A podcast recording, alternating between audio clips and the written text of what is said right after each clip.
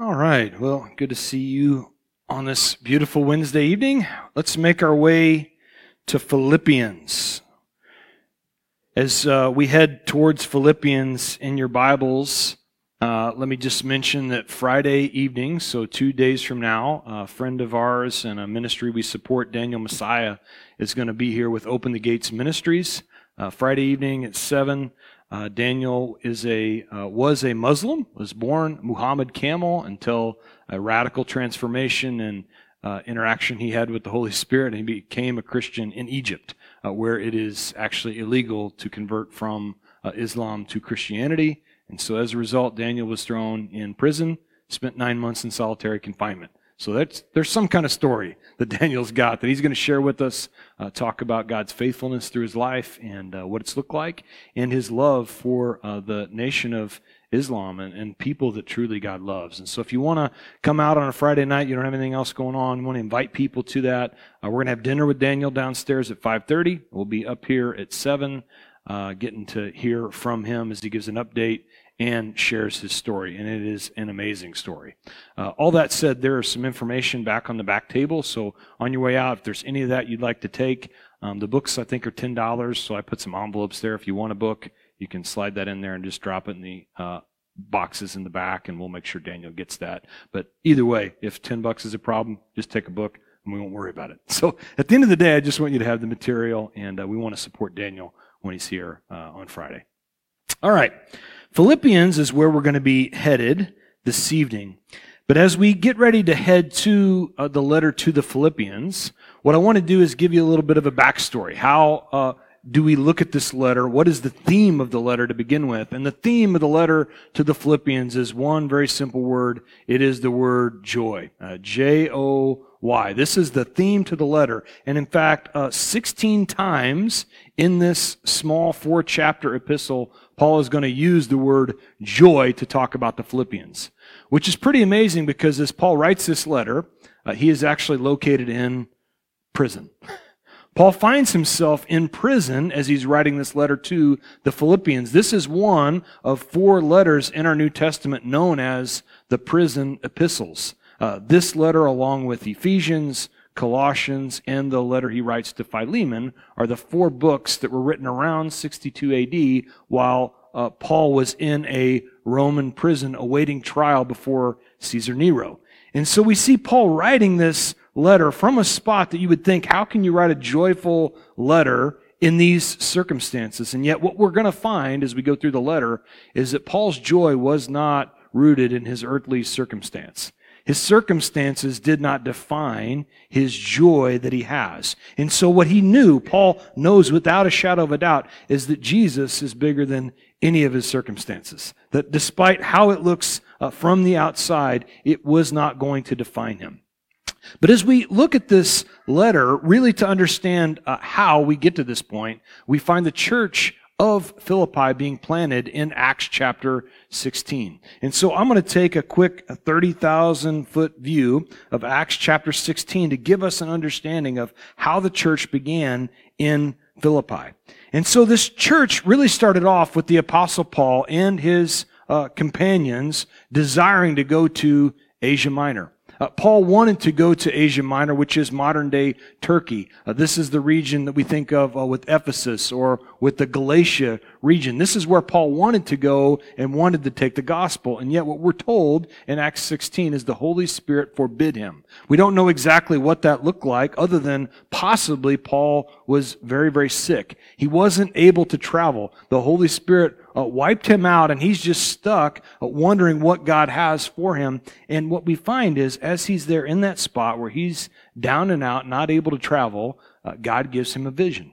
And in this vision, he sees a man from Macedonia. And the man is calling out, crying to him, come over and share the gospel, share the good news with us in Macedonia. And so the apostle Paul takes this direction and he sees his circumstances. And so he tells the boys, look, it's time to load it up. We're going to head not to Asia Minor, not to Turkey like we planned, but instead we're going to Macedonia, which is really uh, northern Greece on our maps. And so they pack everything up. They make their way to this region of Macedonia. And the most prominent city in the region is, of course, the city of Philippi. And so the apostle Paul and Silas, they go to Philippi and they do what Paul did every time. They would head into a new town and they would look for the synagogue. Because here you find Jewish men who had the word of God. The men and women would gather in the synagogue. They would discuss the word of God. And it's here that Paul could reason with them. And so as Paul would make his way to the synagogue, what he would find in Philippi is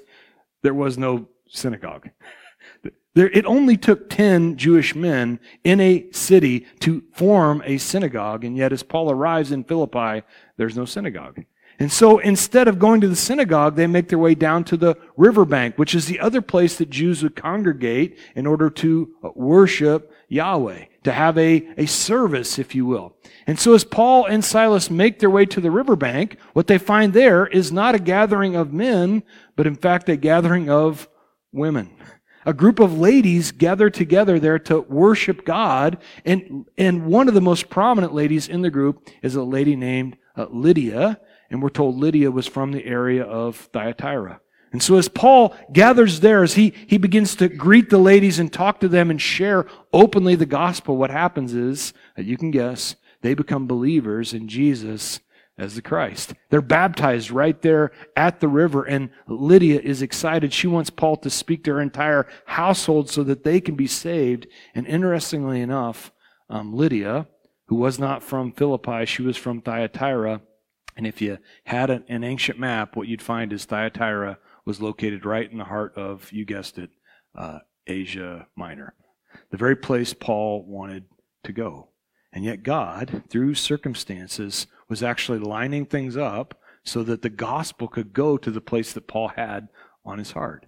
And I share that to say that oftentimes God redirects us. He uses circumstances to change direction in our life because He's got a, a better plan. He knows how these things need to go together. And so Paul shares the gospel with these ladies. They receive the gospel. He then leaves from there and makes his way into Philippi uh, with Silas. And as they're making their way, no doubt sharing the gospel as they went, uh, a little girl, a Jewish slave girl, begins to follow them. And this slave girl begins to cry out. Uh, she is actually demon possessed, and yet, as a little demon possessed girl, she cries this out in verse 17 These men are servants of the Most High God who proclaim to us the way of salvation.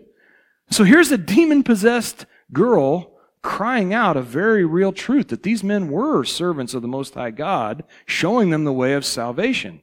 And yet she didn't just uh, cry this out for a few minutes or uh, even uh, uh, a few hours. She was crying this out, following them around for days. Days she's yelling at people. These men are servants of the Most High God. And finally, Paul had had enough. I mean, he, what scripture tells us is he was greatly annoyed. He's like, I can't take it for another second, he turns around to this girl and he casts the demon out in the name of Jesus, and the demon leaves the girl. And you'd think, wow, let's celebrate. This girl's been saved, delivered from the demon. Um, the issue was uh, this girl was a slave, and her owners were using the demon that was in her to actually force her to be a fortune teller. And so their little profit center had just been ruined. Now you can imagine how these Romans who owned this girl took Paul ruining their little profit center. They get a hold of Paul and Silas. They bring them right to the Roman officials and they demand that these men be thrown in jail.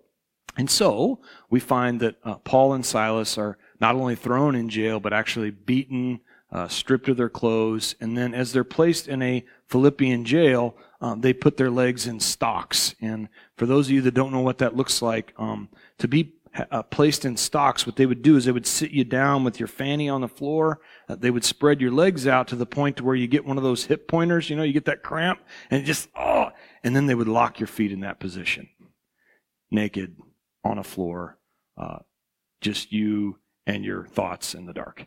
You can imagine this is now the scene after Paul uh, did this wonderful thing for this young girl. I mean, he intended to do well, and yet he ends up in that spot, and you have to wonder, he must be crying out like, God, are you even with me at this point in time? I've done what you've asked me to do, but Paul doesn't do that. He doesn't cry out to the Lord, God, are you with me? But instead, he and Silas, after being beaten with their feet put in stocks, uh, what we're told is around midnight, they're singing praises and praying to the Lord. I am so convicted by that because if I'm in that spot, I, am crying out to God for all kinds of things, but I, I'm going to struggle to praise. I'm going to struggle to sing joyfully to the Lord. And yet, what we're told is as they're singing joyful praises to the Lord, that the ground shakes. There's a tremendous earthquake in this Philippian jail. And what happens is the, the stocks fall off their feet, the prison doors fly wide open. And as the doors fly open, the, the Roman guard that's there, he draws his sword to do the only thing he would have known to do, and that would be take his own life.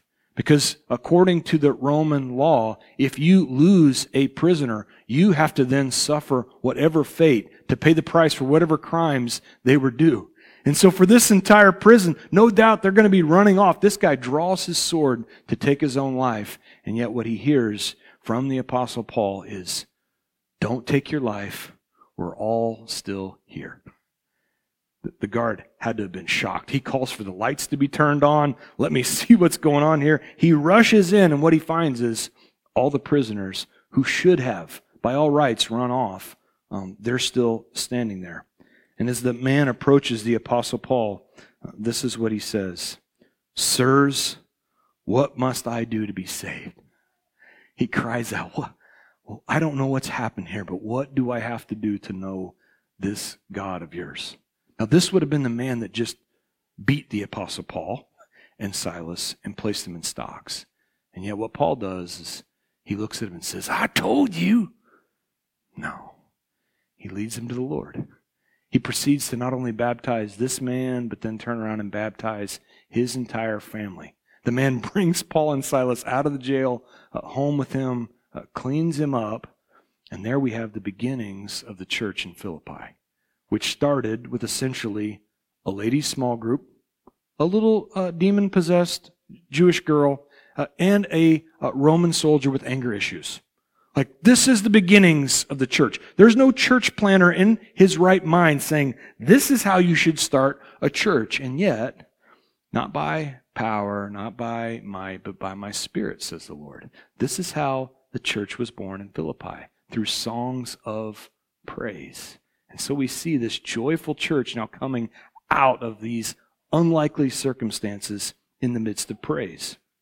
All that leads us to verse 1, where we read that Paul and Timothy, bond servants of Jesus Christ, to all the saints in Christ Jesus who are in Philippi, with the bishops and deacons. So Paul, writing to the leaders of the church in Philippi, refers to himself not as a prisoner of man, even though remember, Paul's circumstances are he is a prisoner awaiting uh, a, a sentencing before Caesar Nero. But he doesn't proclaim, I'm a prisoner of man. He says, no, I'm a bondservant to Jesus. This, this phrase, this idea of being a bondservant was something interesting because uh, what we find is that for a bondservant, this would have been a person who was previously a slave. Previously, it had all kinds of debts that they could not pay, and so they went into a life of servanthood, of servitude. And after their debts were finally paid, they were allowed to be released, to go free.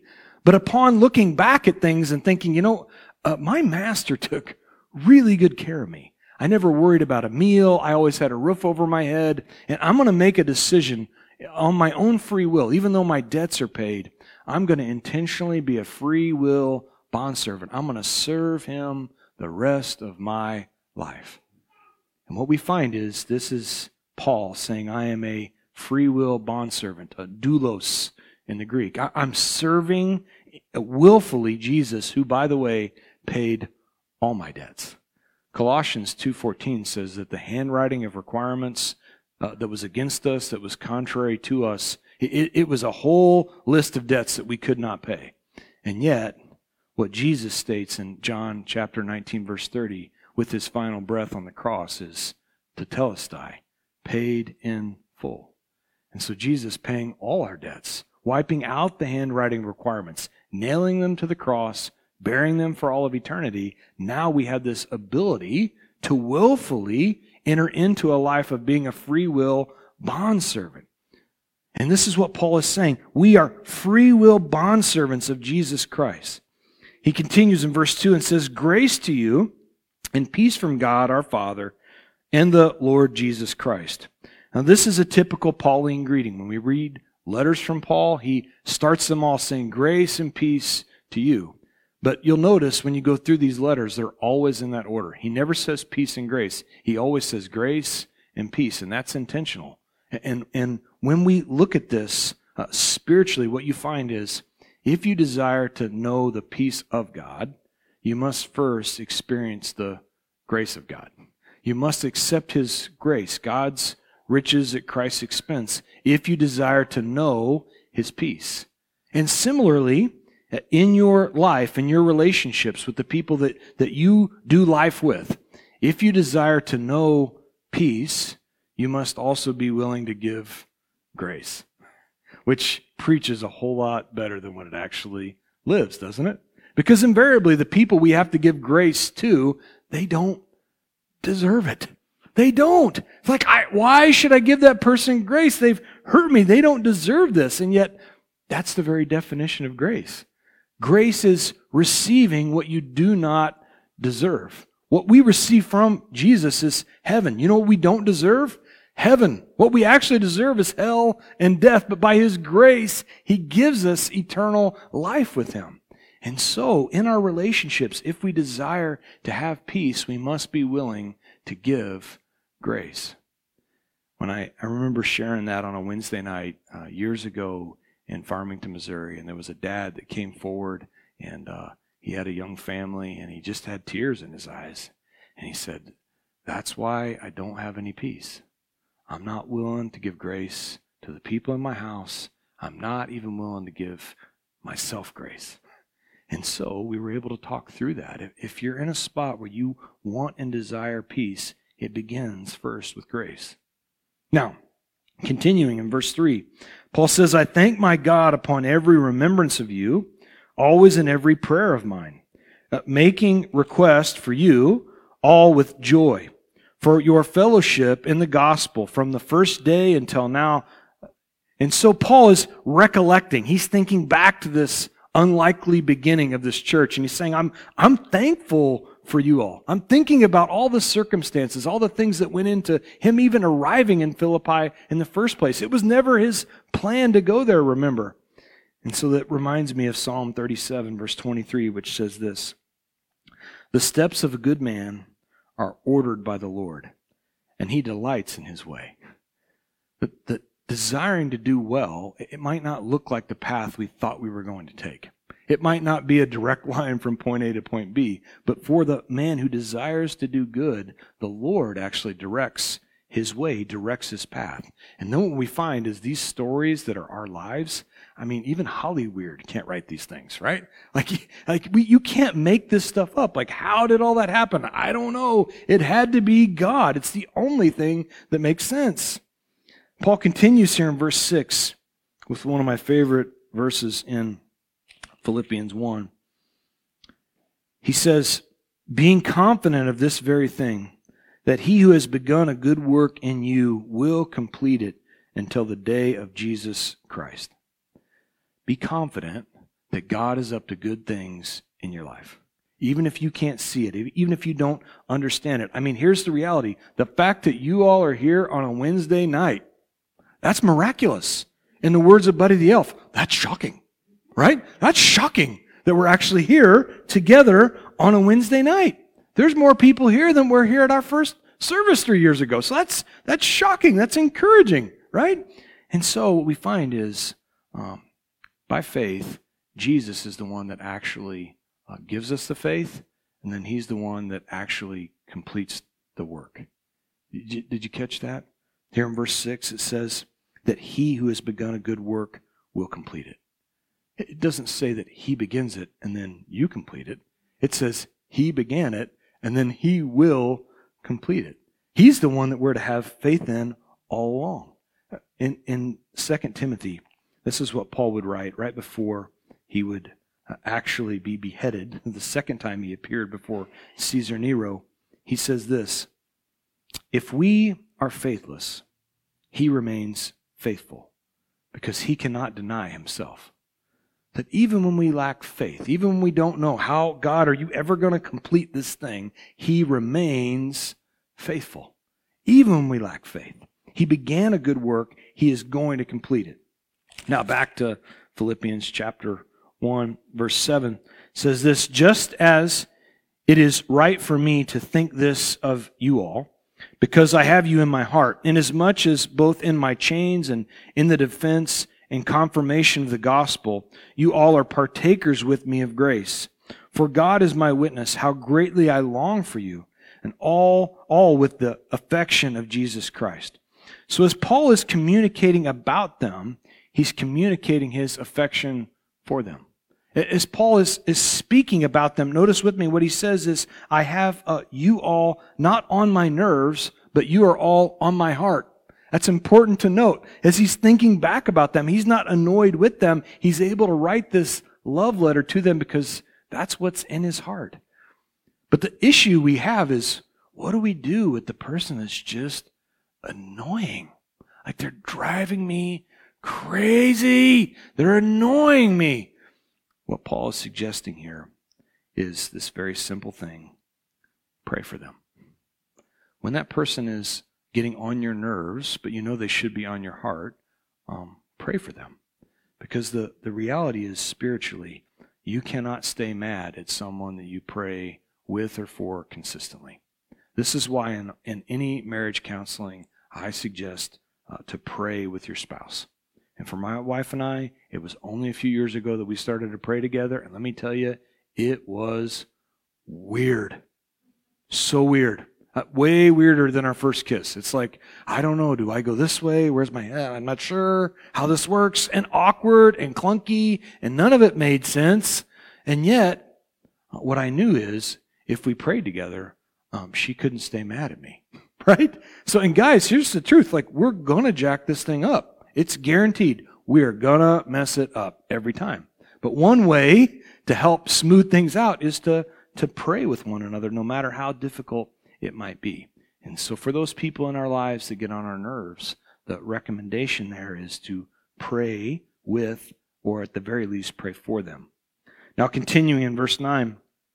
And this I pray, that your love may abound still more and more in knowledge and in all discernment that you may approve the things that are excellent, that you may be sincere without offense until the day of Christ.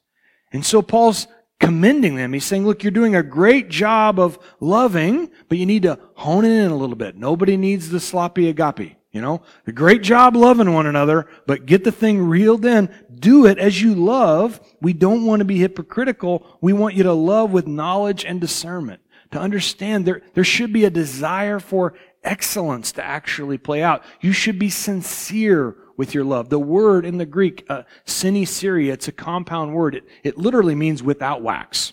And so for sculptors in that day, when they would make a beautiful sculpture, if they made a little boo-boo, you know, maybe they knocked the nose off this beautiful marble sculpture, the less scrupulous ones, they would go, you know, I could probably use some of that Greek bondo. I could just put a little bondo on it, uh, rub it out. It's going to look just like wax, uh, just like marble, until you put it out by the pool. Right? You bought this expensive uh, piece, you put it out by the pool, the sun hits it, and the whole nose melts off.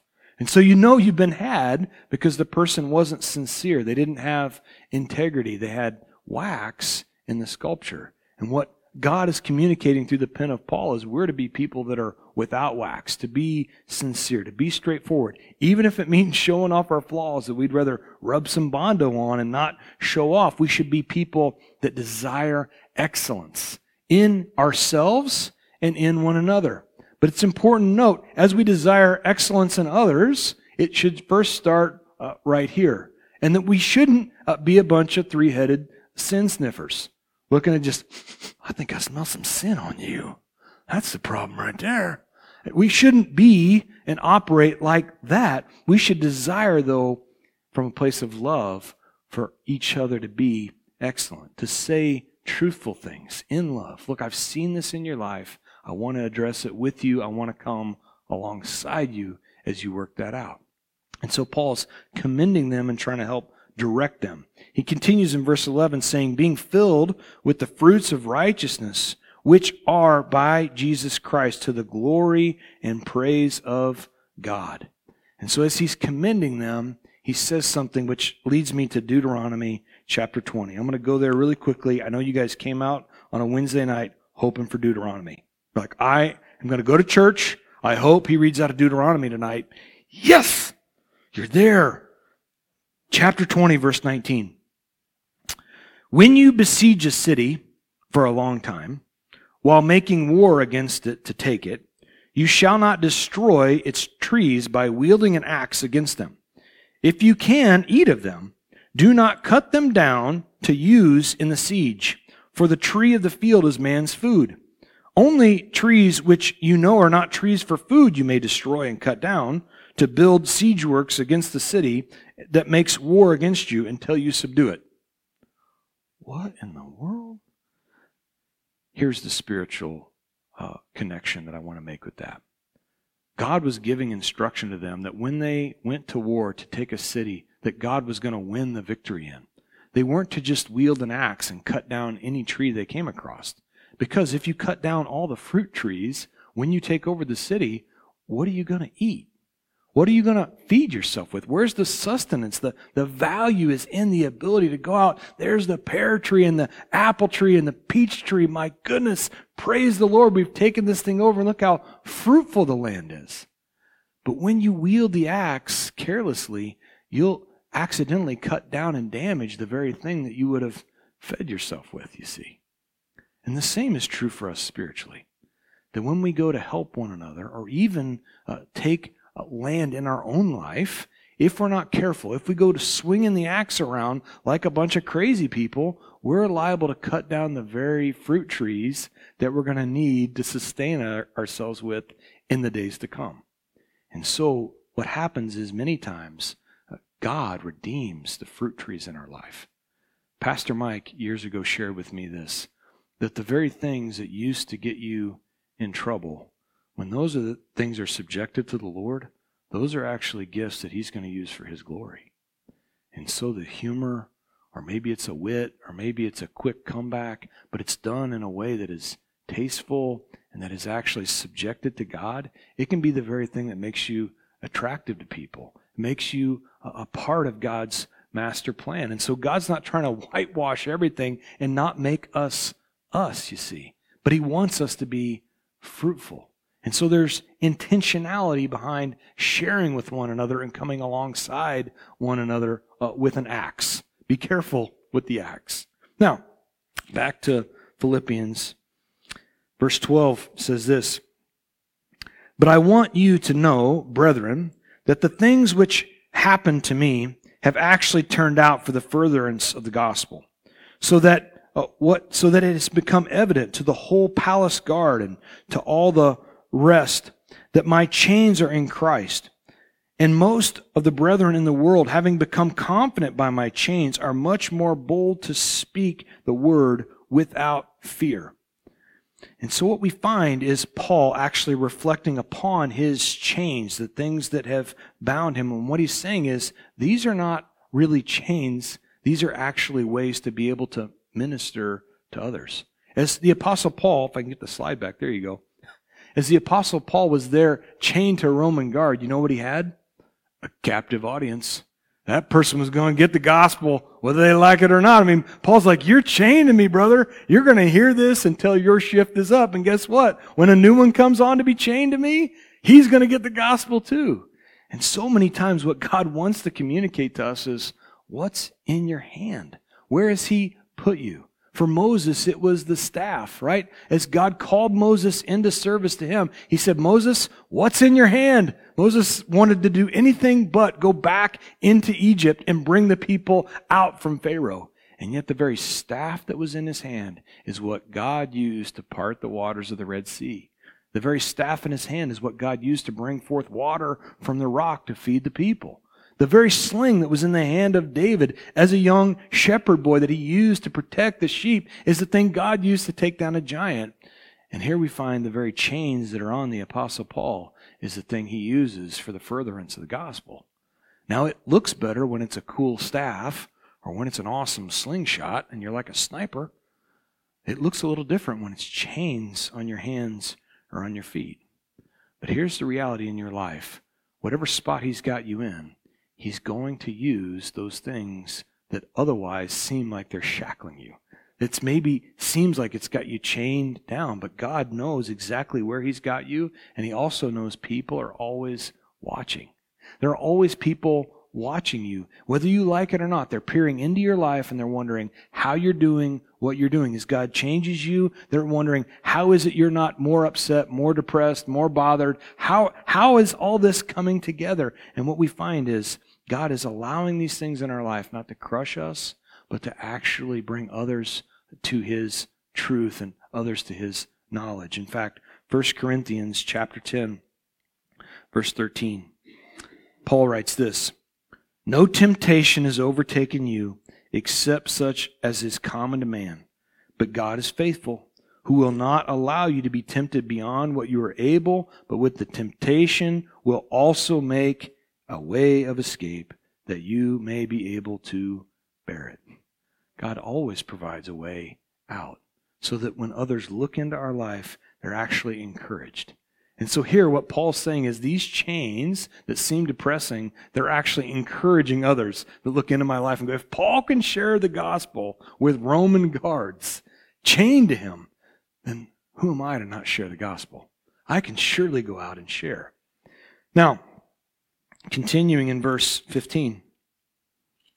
Some indeed preach Christ, even from envy and strife, and some also from goodwill. The former preach Christ from selfish ambition, not sincerely, supposing to add affliction to my chains. But the latter out of love, knowing that I am appointed to the defense of the gospel. What then? Only that in every way, whether in pretense or in truth, Christ is preached, and in this I rejoice. Yes, and will rejoice. And so there are some that were preaching a gospel of legalism and rules. And here's the issue with all the rules and all the legalistic stuff that gets layered on us. Uh, none of us can actually keep all the rules. It, just becomes a, a burden. They become chains. If you're if you're trying to work your way to heaven, uh, you're going to have one hell of a time working your way to heaven. That's how it's going to feel. You're going to feel like you're constantly trying to earn God's love, earn His respect, and it's never going to be enough. It's by grace that you're saved, though, through faith in Jesus. And so there's freedom in that. What Paul's saying is there's some that are preaching legalism, there's others that are preaching from their own uh, popularity or political gain, but but amazingly, and this is hard to wrap my brain around, to be honest, and what Paul's saying is even for those that are sharing the gospel, the actual doctrine, the, the true gospel of Jesus Christ, Him and Him crucified, Him and Him resurrected by grace through faith, as they're preaching that, even if it's done with bad motives and bad intentions, what Paul says is, at least the gospel's going out. that's, that's Paul's take. And, and you think about that and how often we get upset or offended because this church over here is not doing it the way we're doing it. They got a fog machine. The music's too loud. They're singing out of hymnals. At least our preacher's preaching the word from a cool swivel stool. We're doing it right. But the reality is, if the gospel is going forth and it's, it's the actual gospel of Jesus Christ, then they're, they're making headway for the kingdom. We need to quit picking on one another. That's what Paul is trying to say. Find common ground. And in that, we can rejoice that the gospel is being shared. Now, all this to give a practical example, um, I get asked a lot about the show The Chosen. You know, what do I think of it? And what are my views? And what are, what about all the people behind the scenes and, and all this? And, and what I will say is I'm going to avoid all the political stuff. And I'm going to tell you uh, where I landed this week considering it is uh, in Mattoon at the movie theater, uh, the name of Jesus is being proclaimed. And so, whether you like how they go about it, or whether you like whether people are making money behind the scenes, or what, whoever all the folks are that are putting it together, what I know is uh, in a day and age when you hear the words Jesus Christ on a big screen, it's usually them taking it in vain, and this body's actually being promoted. And so the name of Jesus is going forth. And, and for what Paul's communicating here, uh, praise the Lord. Praise the Lord. The name of Jesus is being proclaimed. Now, to verse 19. For I know that this will turn out for my deliverance. Through your prayer and the supply of the Spirit of Jesus Christ, according to my earnest expectation and hope that in nothing I shall be ashamed, but with all boldness as always. So now also Christ will be magnified in my body, whether by uh, life or by death. For me to live is Christ, and to die is gain. Paul making one of the biggest uh, points and statements in this entire first chapter. What he is saying is to live is to share the gospel, but to die is actually gain. And so often we overcomplicate everything. I mean, we overcomplicate, we over rationalize, we've got endless scenarios. What if this, and what if that, and what if that doesn't happen? What if this does happen? And, and here's what Paul boils it all down to um, if I live another day, then I get another day to share the gospel with people. And if I get called to go home tomorrow, then praise the Lord, I win. You know, to, to live is Christ. To die, I'm with Jesus. Like it, if this is as bad as it gets, that's a pretty good deal, right? And so Paul's communicating to this to them because uh, just like us, there's this desire to succeed in this life, to do more, to get more, to have more. But victory in our flesh is so fleeting. It never lasts. There's never enough of any of it. In fact, in just a couple days, I shared with you on Sunday, you know, we're going to have the Super Bowl, and there's going to be two teams, and they've worked all season, and one of them's going to win, and the other one's going to be a loser. Right? After all that hard work, they're going to be a loser. But even for the team that wins, and they've got the, the trophy held up, and the confetti, and the champagne, and it's all wonderful, and I'm going to Disney World, in just a few days, they're going to be zero and zero as the record. They're right back in training camp. They're trying all over again because it's never, ever enough. And yet, if we can subscribe to what Paul is saying, to live is to share the gospel, to die is actually gain because I get to go be with Jesus. Then the goal becomes when I stand before him, I want to hear these words from Matthew chapter 25. Well done, good and faithful servant. You've been faithful in a few things. I'm now going to make you ruler over many things. Enter into the joy of the Lord. I mean, what a wonderful thing to hear. Well done, good and faithful servant. That feels like an eternal promise I can hang on to. Now, verse 22.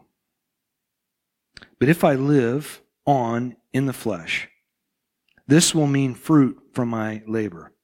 Yet what I shall choose I cannot tell, for I am hard pressed between the two, having a desire to depart and be with Christ, which is far better.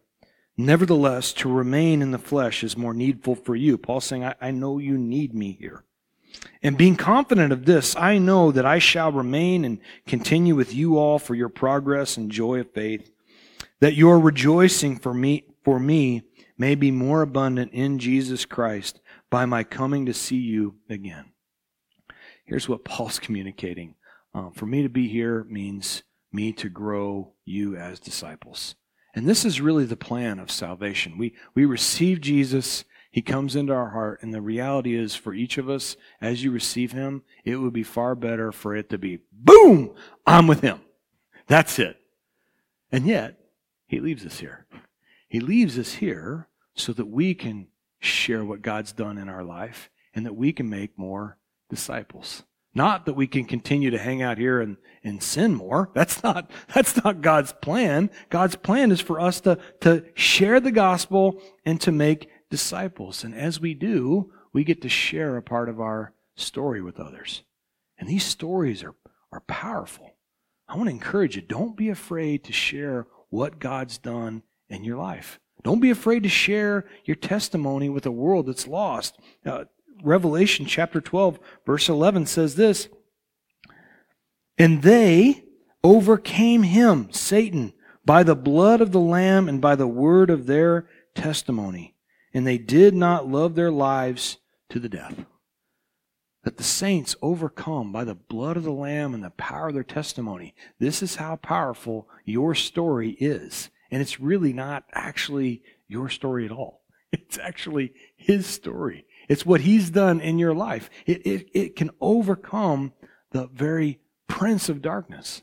And so we have this opportunity to share with a world that is lost. Now, verse 27 Only let your conduct be worthy of the gospel of Christ, so that whether I come or and, and see you or am absent, I may hear of your affairs, that you stand fast in one spirit, in one mind, striving together for the faith of the gospel. What Paul cared about in their lives more than anything else was unity as a church. This is what he desired for them in Philippi was for them to be unified, even more than his own well-being. I'm not worried about me. I want you to be unified. And as we think about the time we spent almost all of last year in Corinthians, what was Paul's biggest concern in 1 Corinthians about them? It was that they were unified. Now, as a church, they were tore up from the floor up. I mean, some dude sleeping with his stepmom. You got people drunk in the communion line. I mean, that's a jacked up church. And yet, as Paul begins the letter, he says, I'm really caring about your unity. That's what I'm worried about. And so, what I wanted to share with you in that is that, that we can mess up all kinds of things as a church. We can, we can do all kinds of, of things that maybe people would look at and go, I don't know if that was right or that was right. But if we do it all with a spirit that is unified, a church that is unified has the Holy Spirit there. The Holy Spirit unifies. When you see churches that are broken apart and damaged and fractured, it's because the Spirit has left the building. And so, the real measure of success for a church shouldn't be the number of people that come out on a Wednesday night or the number of people that come out on a Sunday morning. It's really, is there unity there? If there is unity present, then that means the Spirit is present. And no matter what it looks like to the outside world, that is a success. Now, Paul continues in verse 28 and says, And not in any way terrified by your adversaries, which is to them a proof of perdition, but to you salvation, and that from God. As you press into Jesus, it's important to understand attacks are going to come. This might not be uplifting on a Wednesday night, but this is the truth. If, if you press into Christ, you are going to be attacked spiritually. The enemy is going to come after you. He had no reason to come after you when you weren't following after Jesus. You were on his side. A house divided cannot stand. Satan's no dummy. He's not going to come after you if you're on his team. But when you begin to press into Jesus, the enemy is going to attack, and the people that are the naysayers are going to say, See, I told you not to follow after Jesus. What a waste of time. But what Paul's saying is, what you're actually showing, what the world sees as perdition, is actually to you salvation. It's proof that you are making changes, that God is up to things in your life. And he's going to continue in verse 29 to say this For to you it has been granted on behalf of Christ not only to believe in him, but also to suffer for his sake. The next hard pill to swallow is to suffer is actually a privilege. It's actually a privilege to suffer because you're not suffering just unto yourself, you're actually suffering for Christ's sake, for Jesus. You get to partake in sufferings. Now, nobody's going to celebrate about suffering. I, that's just reality. None of us is probably going to go, woohoo, I'm getting to suffer again. And yet, there's a piece of us spiritually that have to understand that as we partake, as suffering happens, as trials happen, and trials are going to come, Jesus didn't say they might. He said that when you experience tribulation, when it happens, and it's going to happen, you're actually partaking with Jesus, and it gives us an opportunity to show him our affection as we endure. Even as we're limping along, even as we're barely able to drag ourselves along to the next day, we can say, Lord, we love you.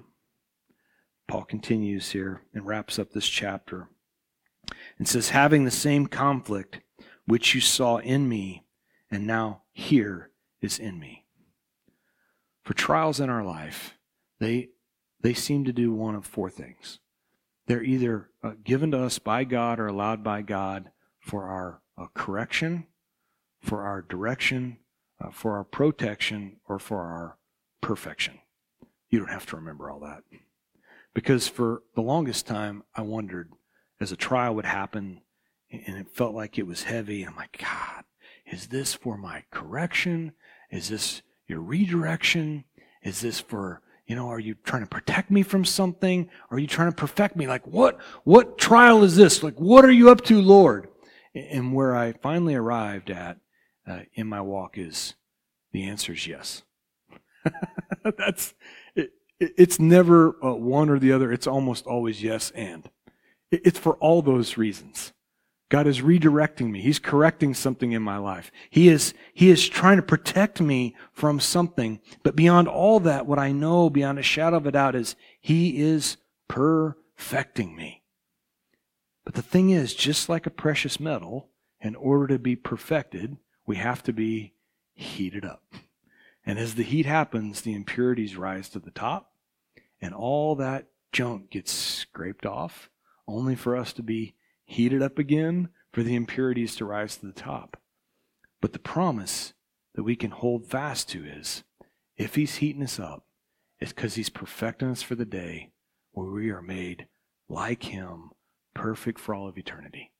And so as you go through trials in your life, what I want to encourage you in is this if He's allowed it, He's doing it for your good and for His glory every time.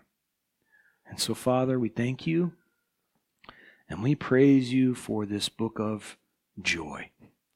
Lord, help us to be a people that are defined by joy.